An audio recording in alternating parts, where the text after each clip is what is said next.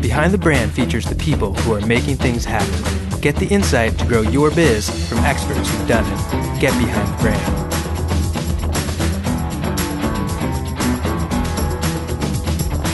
This episode is brought to you by Varidesk. Varidesk makes office furniture simple. Seriously. Everyone probably knows their height adjustable stand up desk. I use it every day in my video production business. It was really the first step to create a happier, healthier me because I was sitting all the time, losing circulation, and standing up just feels a lot healthier. Today, Varidesk has a full line of furniture and accessories for the office or the classroom, and they make it easy to order, assemble, and change around as you need it. You really got to check them out. Just go to varidesk.com forward slash behind the brand and take a look. I'm Dr. Phil, and you're watching Behind the Brand. Hi, I'm Bryan Elliott. Welcome to another edition of Behind the Brand. Today I'm here live on Dr. Phil's set with Dr. Phil. Welcome to the show. Glad to be here. I usually ask my guests, how'd you get this job? Well, I got this job by um, being, I guess, um, pretty uh, involved in the litigation arena. I did not plan ever uh, to be involved in television. And I, I guess really who does? Is there ever a kid sitting in a sandbox somewhere saying, I want to grow up and do a talk show someday? I mean, maybe there is in this day and time where we're kind of a more uh, media aware generation, but it certainly wasn't in my game plan growing up. Um, but I was in um, uh, the litigation arena, and uh, we represented a lot of media companies, and uh, among those was Oprah and Harpo Productions, and I worked with Oprah for a couple of years, uh, leading up to uh, a trial that took place in Amarillo, Texas, known as the Mad Cow case, where she was sued by the cattle growers, and um, she kind of had a philosophy. She said, "I've got a commitment to my viewers that anything I find." Whatever it might be, a, a book, a, a, person, a product, or whatever that I think has really had a profound effect on me, I share with my viewers. And she said, You really fall into that category, and I want to share you with my viewers, so I want you to be um, on my television show. Yeah, I think and, there's a term for that. I think it's called the Oprah effect. Yeah, there's yeah. definitely the O factor. There's no doubt about it. Yeah. So do you credit her with kind of giving you a big break, transitioning from your professional career to TV, or? No, um, I wouldn't say that she kind of gave me a big break. I would say she invented Dr. Phil. I mean, because there was no, I had no vision of being on television. I had no um, aspirations of being on television. Uh, this was totally her vision, her creation, her idea, and her launch. Did and she have to convince you this was a good idea, or did you see it? Well, yes, she did have to convince me. She called, their producers called after the trial and said, you know, we want you to come do a show. And I said, nah, not really. Um, I think I'll pass, but I can give you the name of some people I think are really good. And then pretty soon she called back and said, "You don't say no when Oprah mm-hmm. called." We were really good friends by that time. Yeah.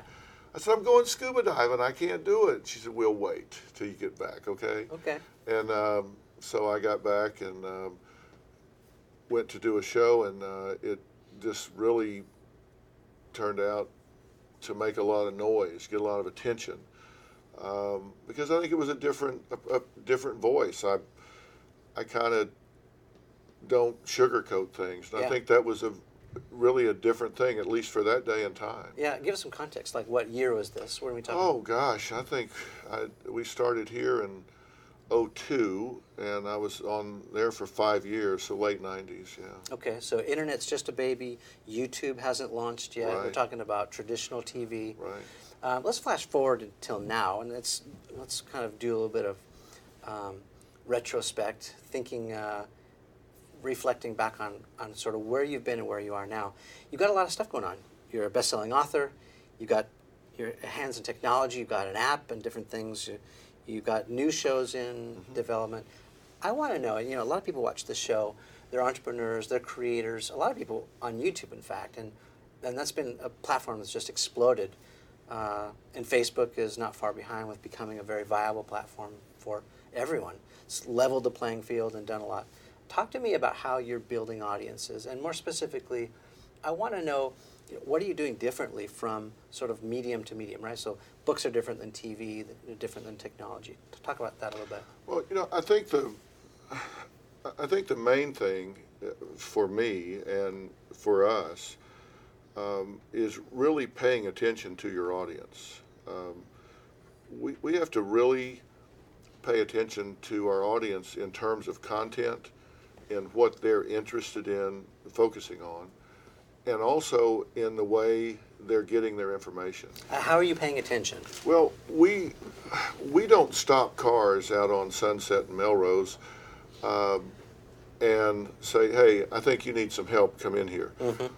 We help people that write to us, and we get tens of. Th- uh, you just can't imagine. We, I mean, we get so many emails and, and Yeah. letters. Well, and you're you're eliciting, right? You're, you're and we people. pay attention to what people are writing us about, what they're interested in, and and based on what categories people are focused on, whether it's depression, alcoholism, parenting, entrepreneurship, um, their own self worth, just the different things that are their topics, what's on their priority list, then that informs what we do content wise. And then you have to pay attention to how they're getting their information. Right. I mean, are they, you know, 10 years ago, people were totally willing to do what we call a lean back experience, where they would just lean back and passively take whatever you were serving up for an hour. But now you have people that are much more of a lean in experience where they're wanting to interact with the content. They're wanting to pick and choose what they focus on. They want a snippet here, they want a piece of information here, they want to cherry pick what's relevant to them at that particular point in time. Yeah. And if you want to be successful, you've got to change with the times. You've got to meet people where they are instead of expecting them to meet you where you are. That's the big key. How have you done that then? Um, Well, I think we pay attention and then say, all right, what can we do to deliver what we have to deliver in a more efficient and impactful way? And those are two different things, efficient and impactful. Um, for example, with Doctor on Demand, we know that uh, healthcare cost is through the roof. We know that uh, we're in a, a, a 78% double income society right now. So people don't have time to go to the doctor. They don't have time to take their children to the doctor. Uh, and we've seen, uh, we've become a head down society because everybody's looking at their smartphones, Right. right? Uh, when was the last time you went to the library and looked something up? yeah. Th- It doesn't happen anymore. You can Google it. You can go, you go to a search engine. You can find it. So uh, you don't see a lot of buggy whips around anymore because you don't see a lot of horse and buggies around anymore. So that becomes obsolete, and new technology takes over. And when you see it happening in one area, you can predict that it's going to happen in another. So with Doctor on Demand, for example, we said, okay, can we deliver this medical service in a quality and effective way? and eliminate an average of 21 day waiting period? Uh, can we eliminate them having to take a half day off work to go sit in a crowded waiting room where if they're not sick, they will be after they sit in a room full of sick people? Yeah. Um, and can we get rid of those things and come up with a technology that fits what they're using? And now they can be face to face on their smartphone, iPad, or desktop with a board certified physician in an average wait time of about two and a half minutes.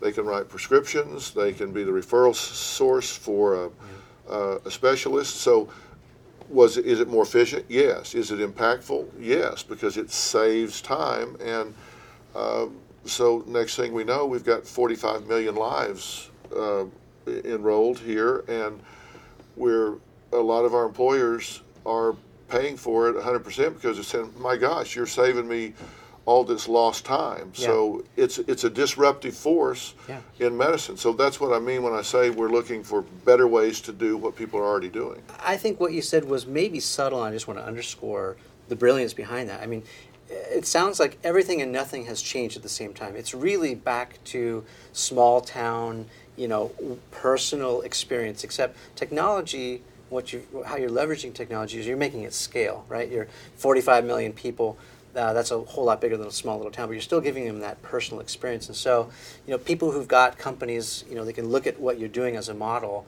and I think uh, learn a ton. Yeah, it's probably become the biggest medical practice in America, probably Yeah. in the history of America. That's pretty cool. And um, and and you know, 87% of what people present themselves at the hospital for doesn't result in hospitalization. So It means it can be handled in this fashion. So um, if you know, if you just look at what people are struggling with and, and you put yourself in their shoes, then you can say, okay, what can I do to meet that need? And so it, it makes a huge difference. Yeah, it's it's classic looking at the problem and not coming up with an idea first and then trying to find a market for it. I think it's really smart. I want to shift gears a little bit um, and talk about entrepreneurs. Um, it's a very popular term. It's kind of buzzy, and it's popular to be an entrepreneur right now, even though not everyone's got the chops for it. Um, do you consider yourself an entrepreneur? I do. And so, do you think entrepreneurs are born, or is it something that we can learn? Well, you know, I, I spend a lot of time in the legal profession, and uh, you can say a, a lawyer's a lawyer's a lawyer. That's not true. There's a difference between a defense lawyer and a plaintiff's lawyer, for example. Defense lawyers get paid by the hour. They get so they get regular money coming in. A plaintiff's lawyer might go a year or two and not make a dime, and then get a big paycheck. And that's not for everybody. Right. I mean, that's a riverboat gambler. You got to be prepared to make sacrifices and have delayed gratification and get a whole lot later instead of a little bit along the way. And I'm not saying one's better than the other, but there's a different temperament, there's a different mentality. And what is that mentality? Like, And the, well, the mentality is, you know, first is, do you have the wherewithal to do it? Are you willing to make the sacrifices to forego immediate gratification for delayed gratification? And do you have the wherewithal to do that? Because you got to keep the wolf from the door yeah. while you're delaying that gratification. I mean, it sounds like high moral ground, but you got to have the wherewithal to do that. Because you're betting your rent money, you still got to pay the rent. Well, yeah, and if, then if you're married and you've got to answer That's what to I mean. friends and family who are Yeah. saying, you know, hey, You, you still got to buy school shoes, and you, so it's that's what I mean. It's not for everybody, Yeah. and so you know I'm not someone that makes really aggressive investments on anything other than our own businesses. I'm not going to go take a flyer on a wildcat drilling program where you throw a rock in a field and spend a million dollars doing a deep well.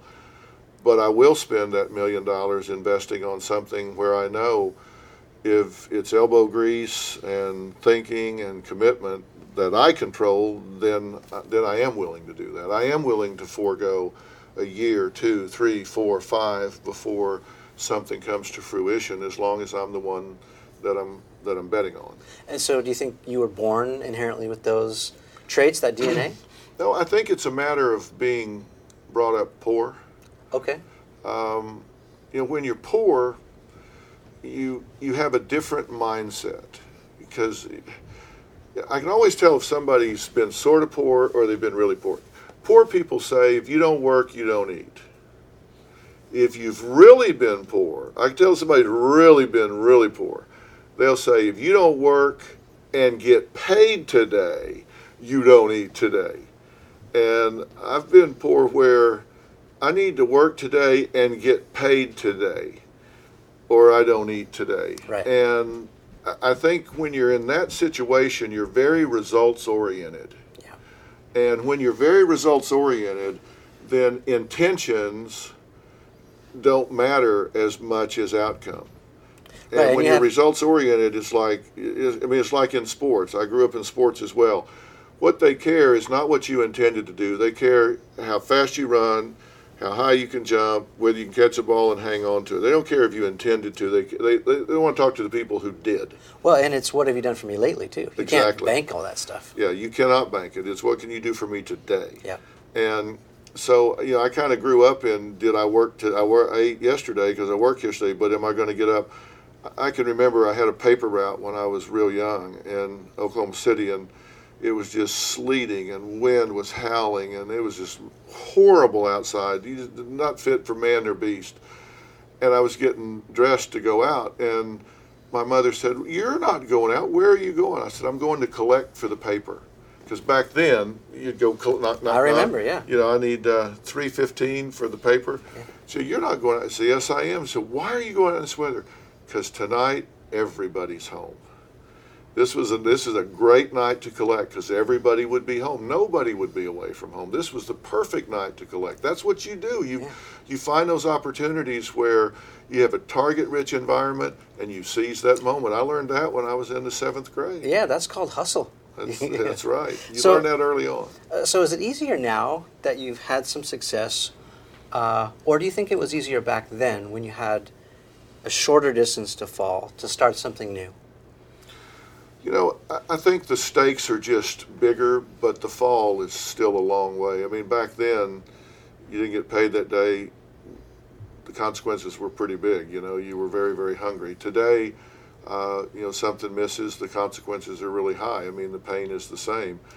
And, uh, you know, I, I don't, I have to tell you, day to day, I don't feel a lot different now than I did back then. Yeah, I was don't- curious about that. Like, you know, to me, as long as I got a good pair of tennis shoes, the strings in my tennis racket are, are good and tight. I got some balls I can bounce around, and uh, a car that runs pretty good. I'm pretty happy. You know, I don't have ten homes around the world. I don't have a yacht floating in the harbor. I just, you know, I kind of, I have a nice home, and I, I, I live a comfortable life. Don't get me wrong, but uh, I can do poor, so I don't fear it.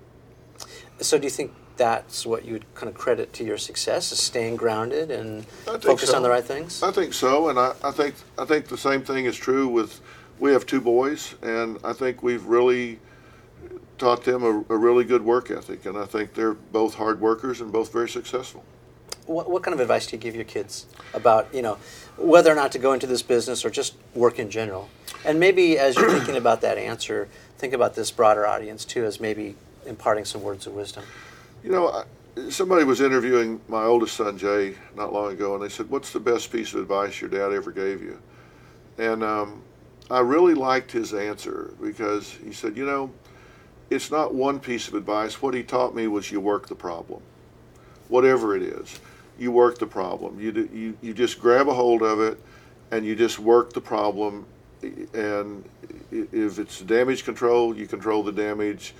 If it seize the moment, you seize the moment. You work the problem. You just get in there and you work and find solutions. And he said that's what I've seen him do, and that's what I've learned the most. And I, I think that's the thing. Look, you just can't mail it in and expect to be successful. You've got to get in there and roll your sleeves up and be involved at every level. And if you do that and you know what somebody does, I don't see everything that's go, goes on on the Dr. Phil show. And I, I've told my staff many times, I'm not here in the middle of the night when you're editing these tapes, but because I don't see that, don't think I am not aware that you're down there at 3 a.m.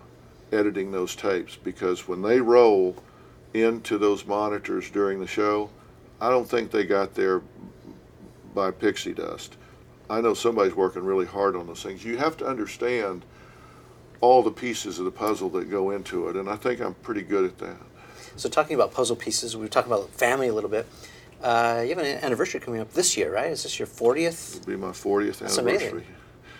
Yeah, that's um, that's a big one, huh? That is a big one. I need to start thinking about that. I'm glad you brought that up. this Yeah. takes some planning at 40. You don't want to mess that one up. I'll send you a text or something. Uh, when we get please closer. do. Yeah. It's in August, right? Yes, Yeah. August.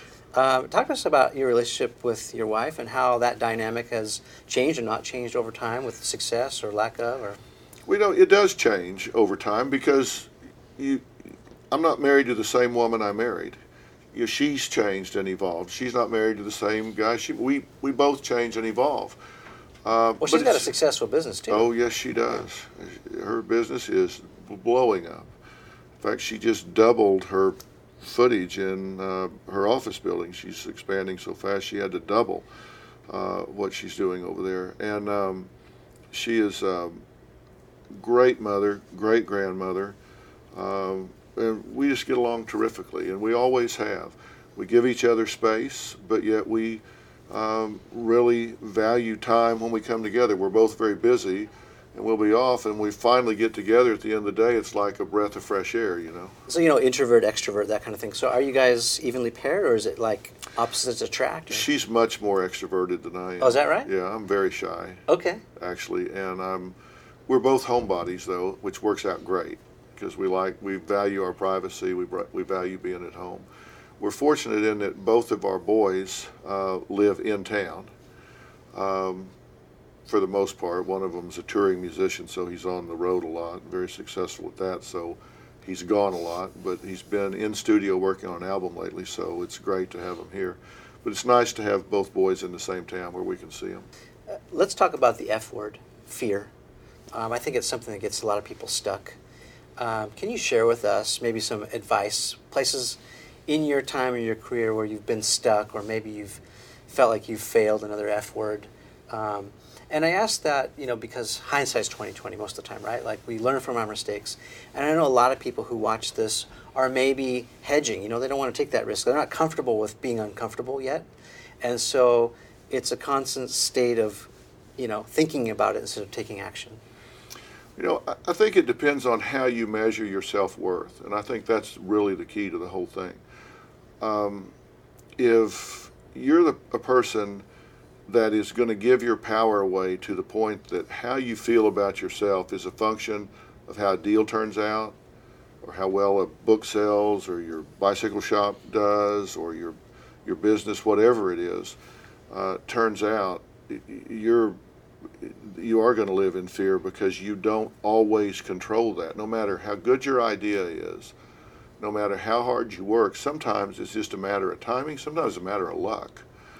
Frankly, I mean, you, nobody wants to hear that, but sometimes it's a matter of being in the right place at the right time. If if if you're really solid in knowing who you are, and you don't determine that by external factors, then you can afford to take some risk. And I'm one of those people that I get my paper graded every day. National ratings, seven o'clock every morning. They're published, so everybody in the world can see how he do. Um, and um, it's great being number one. If you're going to be a number, that's a great place to be. Um, but you know, somebody's grading your paper every day, and if you and if you're not up for that, then you need to really question what you're doing. Um, it- that's why most people have a job instead of create jobs because, and I'm in a personality driven business. So when something goes wrong, it isn't the Acme company earnings are down for the quarter, it's Dr. Phil. You know, the headline, it doesn't matter. You know, somebody can trip and fall in the studio. It isn't somebody fell at Paramount. It's Dr. Phil guest falls. I mean, they always lead with that. And so if you're not thick skinned, then you are going to live in fear. And you don't want to be callous and not care, but at the same time, you've got to decide up front. It comes with the territory, and you've got to decide that up front. If you're a person that has the need to be loved by strangers, you're, you're in for a rough ride because it's never a success only journey.